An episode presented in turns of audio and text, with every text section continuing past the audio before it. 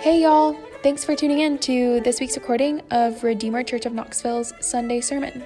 We're really glad to have you with us because we know that there are a million different podcasts that you could be listening to right now. So we're thankful that you've chosen to spend some of your day with us. We hope that this recording will be an encouragement to you and that God, by His Spirit, will use His word to remind you of Jesus' love. If you would like to reach out to us, we would love to hear from you. To do that, please email us at office at redeemerknoxville.org. We also want to give a quick thank you shout out to Evie Andrus and Parker Green, who you hear playing our awesome intro and outro music here each week. Lastly, if you'd like to support Redeemer in her mission to Urban and University Knoxville, please visit www.redeemerknoxville.org and look for the little give button in the top right corner. Thank you so much, and here is this week's sermon. Well, if you have a Bible and you'd like to follow along with me, you can do so by turning to Psalm 97. You'll be able to find it uh, on page uh, 499 in your Pew Bible. It's also provided for you as a Christmas gift there in your bulletin.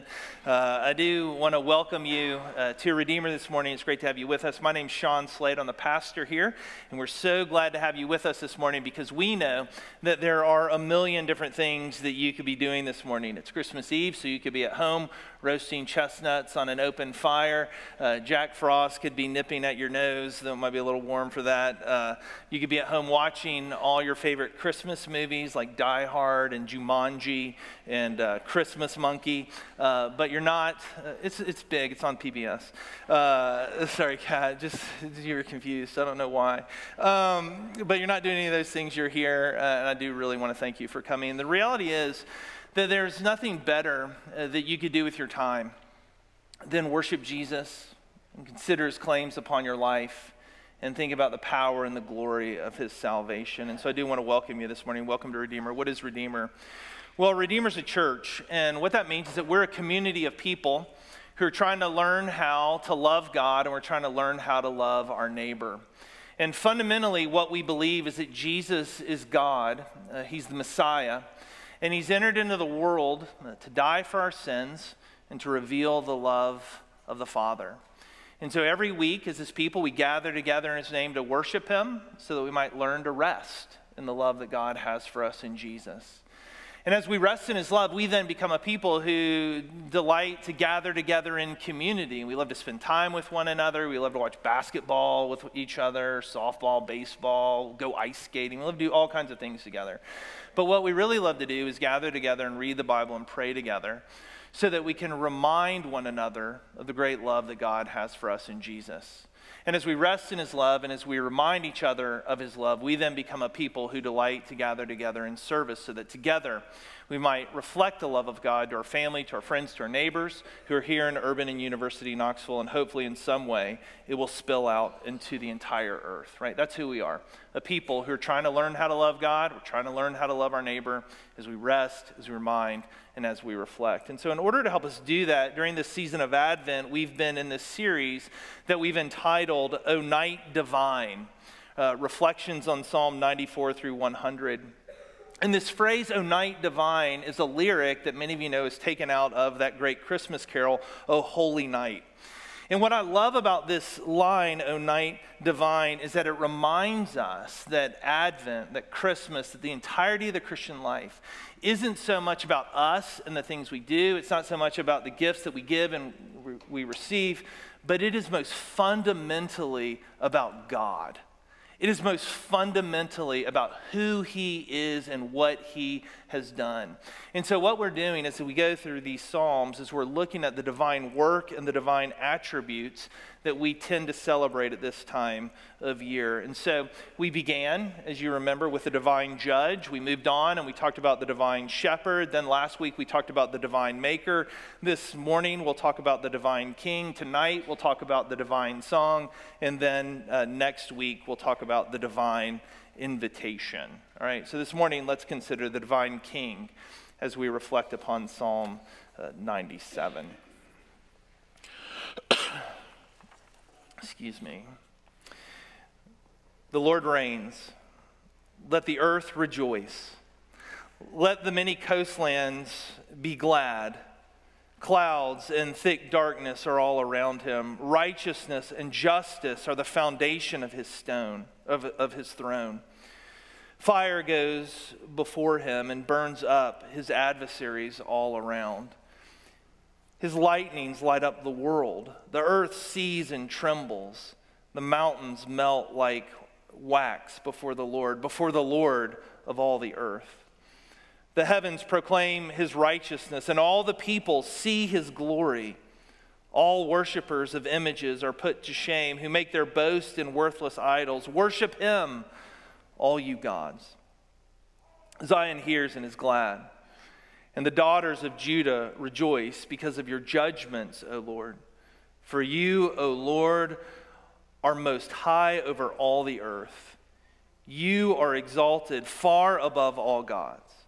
O you who love the Lord, hate evil. He preserves the lives of his saints. He delivers them from the hand of the wicked. Light is sown for the righteous, and joy for the upright in heart. Rejoice in the Lord, O you righteous, and give thanks to his holy name. The word of the Lord. Excuse me, would you pray with me now for the teaching? Heavenly Father, Son, and Holy Spirit, we are thankful that you are a God not hidden nor silent, but you are one who delights to make yourself known. And you have done so uh, in your word and by your Spirit. And ultimately, you've done so in the person and work of Jesus. And so it's our prayer now that as we attend unto your word, that you, by your mercy, kindness, and in great delight might reveal more of yourself to us. We pray in Jesus' name. Amen. You know, since its premiere in 1742 in Dublin, Ireland, one of the great Advent and Christmas traditions in Western culture has been Handel's Messiah. And I'm sure most of you have seen a performance of the Messiah, or at least you've listened to it on the Spotify. And I think that this piece of art, maybe more than any other, has shaped the way Christians think about and talk about uh, Chris, uh, Christmas uh, during this season. Uh, if you just think about some of the Christmas cards that you probably received and they're up on your wall, I mean, how many of them say something like this Unto us a child is born, unto us a son is given. How, how many of your Christmas cards say something like, Wonderful, Counselor, Mighty God, Prince of Peace? Right? Now, of course, all these words come from the Bible, they, they come from Isaiah chapter 9, but they have become a part of our common holiday vocabulary uh, because of the Messiah. And I think that this is an important tradition for us to not forget, to not forsake, but maybe even to recover. And not just for tradition's sake, but in order to help us understand what it is that we are actually celebrating.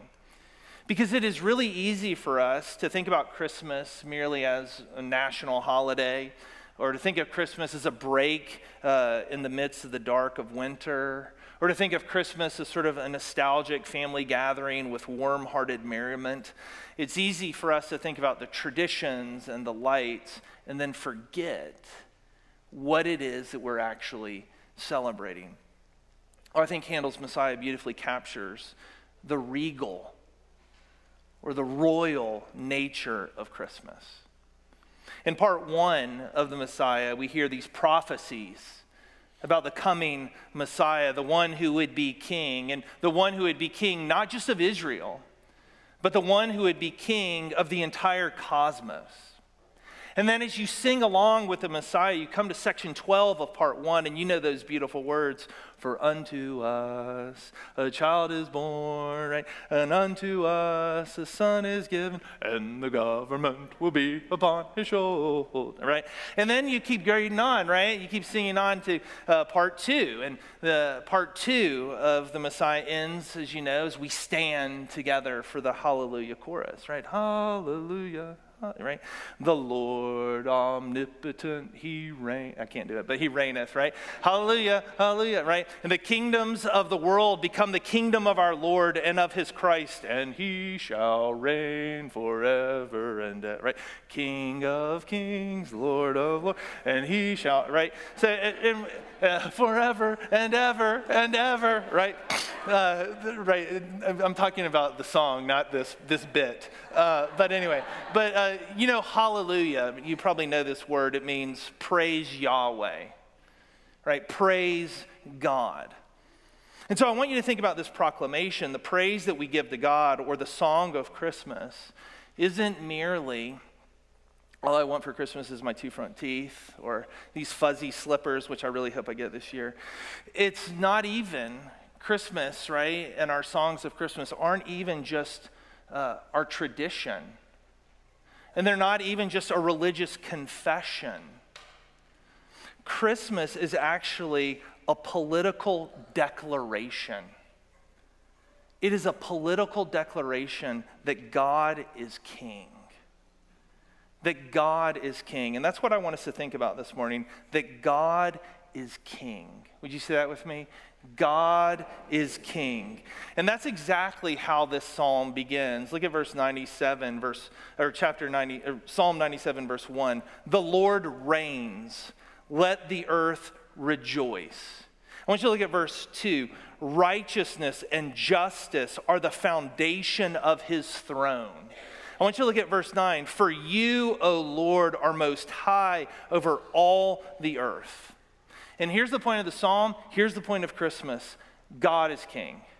The Lord reigns. And this psalm is preparation for that great day when all the earth will rejoice to see the glory and the power and the rule and the authority of the true King Jesus you might remember uh, the movie uh, Lion King. At the beginning of Lion King, Mufasa and Sarabi uh, give birth to a young cub, right, named Simba. And Simba is the newborn king, the one who will reign over the entire Pride Lands. And so when he's presented to the Pride Lands, you remember that all the earth gathers together there at Pride, at Pride Rock to rejoice in this new king who has been born. And they zoom in on the monkeys as they're jumping up and down, they're clapping their hands, right, in celebration. Uh, they zoom in then and they look at the stately zebras as they bow their knee to this king. The elephants begin to trumpet their trunks. The giraffes bow their long necks to the ground. The birds fly in formation over Pride Rock like F 16s buzzing Neyland Stadium. And the earth, right, rejoices. And the earth is rejoicing because of this newborn king. And I think, as you know, this is probably one of the most famous scenes in any movie. And I think it's famous because it captures the longing of every heart that one day the entire earth will rejoice at a king who will come and he will rule, verse 2, in justice and in righteousness. We long for a king who will come, who will give life, and who will give healing to the world. We long for the entire world, right? For friends and enemies, for young and old, for the weak and the strong to come together we long for what is spoken of in Isaiah 11 for a day when the wolf will lie down with the lamb, and the leopard shall lie down with the young goat, and the calf and the lion and the fattened calf together, and a little child shall lead them. We long for competitors to become friends. We long for a war ravaged world to have peace. We long for the weary world to rejoice. We long for God to reconcile all things to himself. We long for his enemies to be subdued. We long for his servants to be lifted up. We long for the world to be made right, for the mundane to become magical, for the potential to become kinetic, for sickness, sorrow, pain, and death to be felt and feared no more. And this is why we as Christians sing at Christmas. Because this is what we long for. It is the day that the promised king has, uh, has made known to us. And so we look back at that little town of Bethlehem and we sing, The hopes and fears of all the years are met in thee tonight.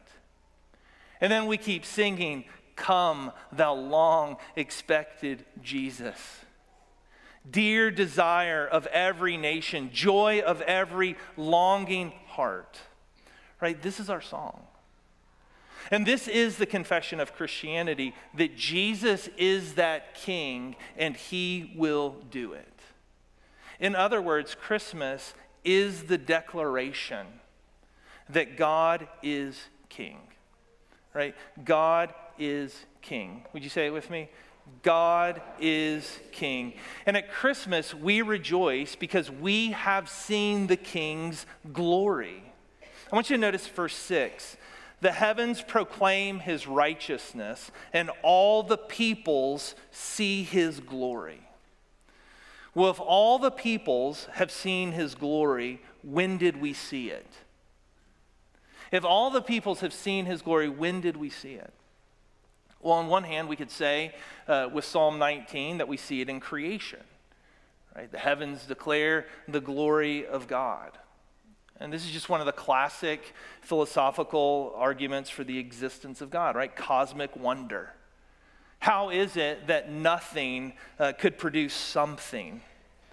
Uh, so, this argument that the very fact that we're here proclaims the glory of God. Now, of course, we might say, well, no, the world's just made up of chemicals and it's made up of laws, but then the question must come where did those come from?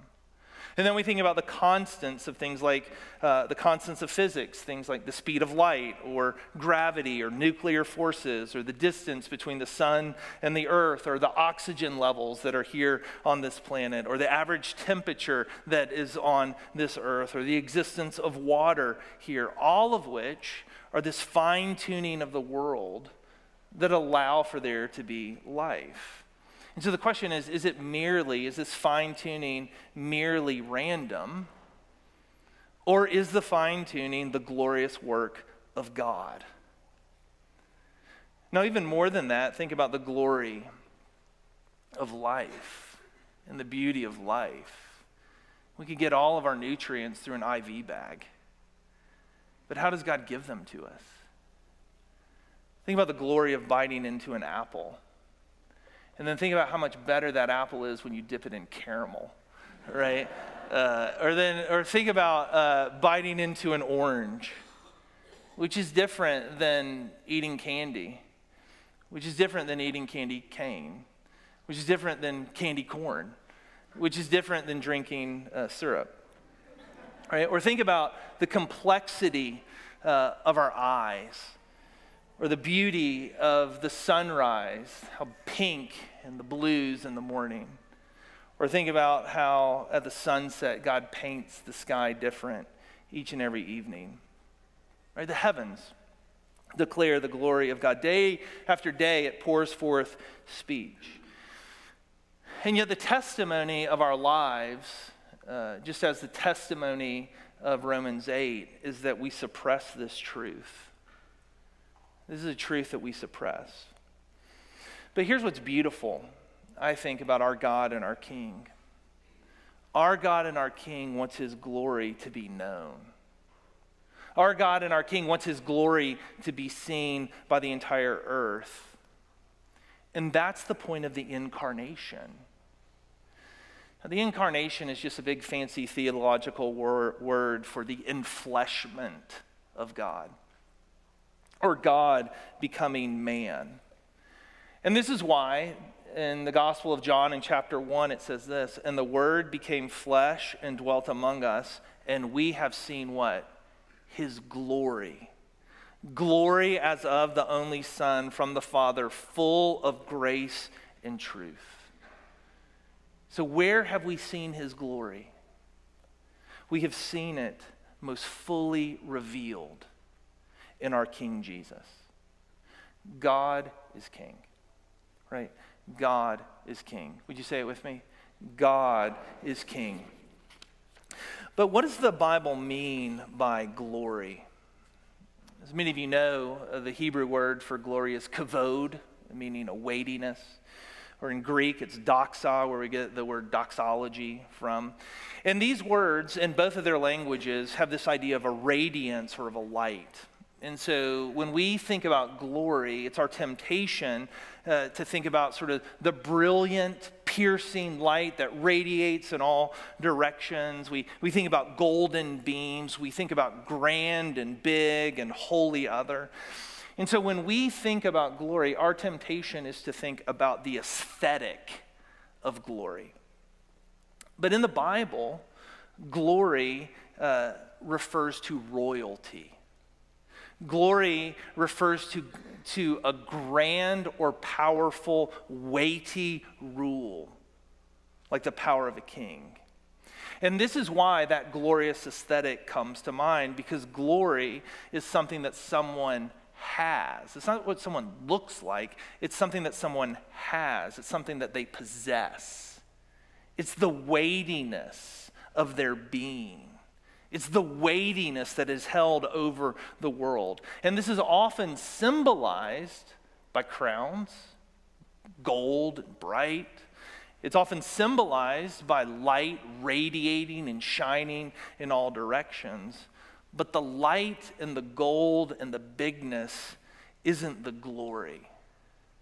The light merely points to that which is glorious the King the one who is weighty, the one who is powerful. In other words, the glory of God is his kingship over the entire earth, his kingship over America, his kingship over China, his kingship over Russia, his kingship over the Ukraine, his, his kingship over Iceland, his kingship over uh, Iran, Iran and Iraq and uh, Israel and Palestine his kingship over your work and your home and your children and your entire life. God's glory is his kingship, his weightiness, because he is king. And this is why verse 11 says, Light is sown for the righteous, and joy for the upright in heart. Now, a better translation to light is sown is that light dawns that light dawns. And this is exactly the image that is given at the birth of Jesus. The light has dawned. Listen to Matthew chapter 4 verse 16. The people dwelling in darkness have seen a great light, and for those dwelling in the region and shadow of death, on them a light has dawned. Right? His birth is a reflection back to the joy of the king who has come. Or think about John chapter 1 the true light, which gives light to everyone, was coming into the world. And this is why we as Christians rejoice at Christmas, because the King has come to defeat the kingdom of darkness. The King of light has come into a dark world to defeat that darkness. And that kingdom of darkness is the kingdom of evil, the kingdom of sadness, the kingdom of loneliness, the kingdom of sorrow. And he has come to replace that kingdom of darkness with his kingdom of light. Or that kingdom, verse 2, of righteousness and justice. Or that kingdom that we read about in John chapter 1 of grace and of truth. And this is why we rejoice at Christmas, because the birth of Jesus is the dawning of a new day. Because the king has come, and darkness cannot defeat him right? God is king. God is king. Would you say it with me? God is king. And as king, he comes to pronounce his judgments. Now look at verse 8. Zion hears and is glad, and the daughters of Judah rejoice because of your judgments, O Lord. Now, uh, as modern people, uh, we don't really like this idea of judgment because we tend to conflate the idea of judgment with condemnation. But even though judgment and condemnation overlap on a Venn diagram, uh, they are distinct, right? Condemnation is the actual punishment. Condemnation is the penalty for the wrongdoing, right? But judgment is actually the declaration of that which is right, that which is good, that which is true, and that which is beautiful. And so remember on the day of glory, the day for which Christ came, why is it that the Father sent the Son? Why did King Jesus come into the world in the first place? Well, in John chapter 3, verse 16, it says this For God so loved the world that he gave his only Son, that whoever believes in him should not perish, but have eternal life. For God did not send his Son into the world to condemn the world, but in order that the world might be saved through him. The reason that we rejoice at Christmas is because God so loved the world that he sent his Son, the King, into the world to save us from the kingdom of darkness. You see, in a sense, God's judgment is his declaration and establishment of his kingdom. It's his reign of glory, and this is why we rejoice, because the glorious king has come. Not to condemn us, but the glorious king has come to save us from that darkness. Now, I assume that many of you uh, are Anglophiles, uh, and that is evident by the number of you watching The Crown. And uh, you might remember that earlier this year, Charles was crowned as King of England, and so now all of England says, God save the King. Uh, but at Christmas, and the glory of Christianity is that God the King is the one who came to save. God the King came to save. Uh, the King has come to save us, and this is why we celebrate. He's come to save us from darkness. He's come to save us from our sorrows. He's came to save us from suffering, to save us from confusion, to save us from frustration, to save us from sickness, to save us from loneliness. And maybe most glorious of all, He has come to save us from sin and from death. And so, what is it that His reign uh, is like? What is His reign like? How is it that God our King reveals his glory. I want you to think about his first coming. The poet uh, Madeleine L'Engle, in her poem entitled First Coming, helps us begin to think about his glorious coming. Listen to her poem. He did not wait until the world was ready, till men and nations were at peace. He came when the heavens were unsteady and prisoners cried out for release. He did not wait for the perfect time. He came when the need was deep and great. He dined with sinners and all their grime, turning water into wine. He did not wait till hearts were pure. He, in joy, he came to a tarnished world of sin and doubt, to a world like ours of anguished shame. He came, and his light would not go out. He came to a world which did not mesh to heal its tangles, shield its scorn, and the mystery of the Word made flesh, the maker of the stars was born. We cannot wait till the world is sane to raise our songs with joyful voice, for to share our grief, to touch our pain. He came with love. Rejoice, rejoice. What I hope you're hearing in this is that the glory of King Jesus is that he did not abandon us to the darkness. Instead, he came to us in it. And when he comes again, like the poem says, he will make all things sane. He'll make this crazy world sane once again. But his glory isn't only seen in his coming and the fact that he came, but it is also seen in his way. I want you to think about the confession that we made earlier uh, from Philippians chapter 2. Though he was in the form of God, he did not count equality with God a thing to be grasped, but emptied himself by taking the form of a servant, being born in the likeness of men, and being found in human form, he humbled himself by becoming obedient to death, even death on a cross.